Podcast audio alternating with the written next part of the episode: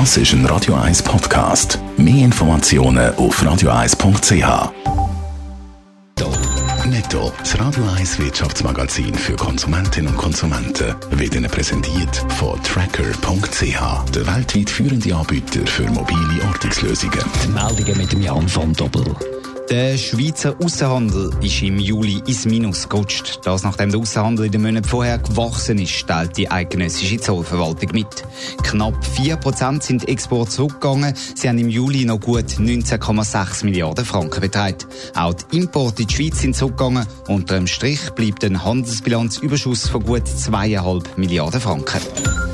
Bei der Credit Suisse International werden über 300 Stellen abgebaut. Das berichtet das Schweizer Branchenportal Inside Paradeplatz und bezieht sich auf eine nicht näher aufgeführte Quelle. Außerdem gäbe es nach dem Abgang vom bisherigen Chef Iqbal Khan bei der CS International weitere Probleme.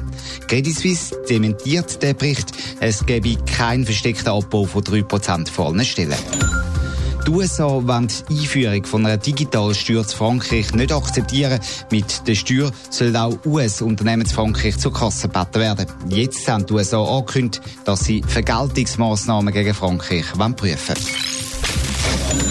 Marketing mit Influencer auf sozialen Medien hat in den letzten Jahren einen fast unglaublichen Boom erlebt. Ganz viele Influencer sind reich geworden, nur weil sie sich mit Markenkleidern, Schmuck oder an speziellen Ort gefüttert haben und so Botschafter geworden sind. Jan von Doppel, jetzt scheint der Hype langsam abzuflachen.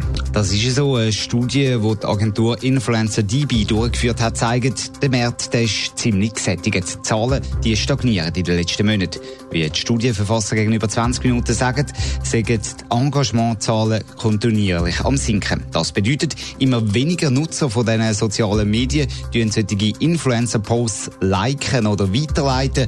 Ein Beispiel, das letzte Jahr haben im Bereich Fashion noch über 5% der Nutzer die Meldungen von ihren Influencer geliked. Das Jahr sind es nur noch 3,5%. Je weniger Likes und so weiter, dass es auf einen Post gibt, desto weniger verdient man als Influencer ja auch. Was sind die Gründe für den Rückgang?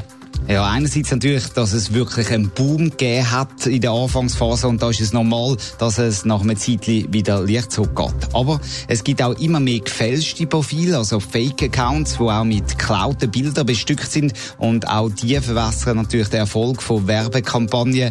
Auch das fördert die Unsicherheiten. Heißt das, die Unternehmen setzen wieder verstärkt auf klassische Werbung und äh, wenden sich ab von den Influencern?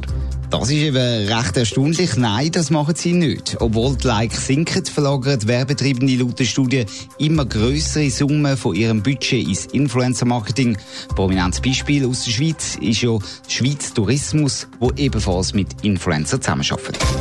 Netto, das Radio 1 Wirtschaftsmagazin für Konsumentinnen und Konsumenten, ist Ihnen präsentiert worden von Tracker.ch. Weltweit funktionierende Ortungslösungen.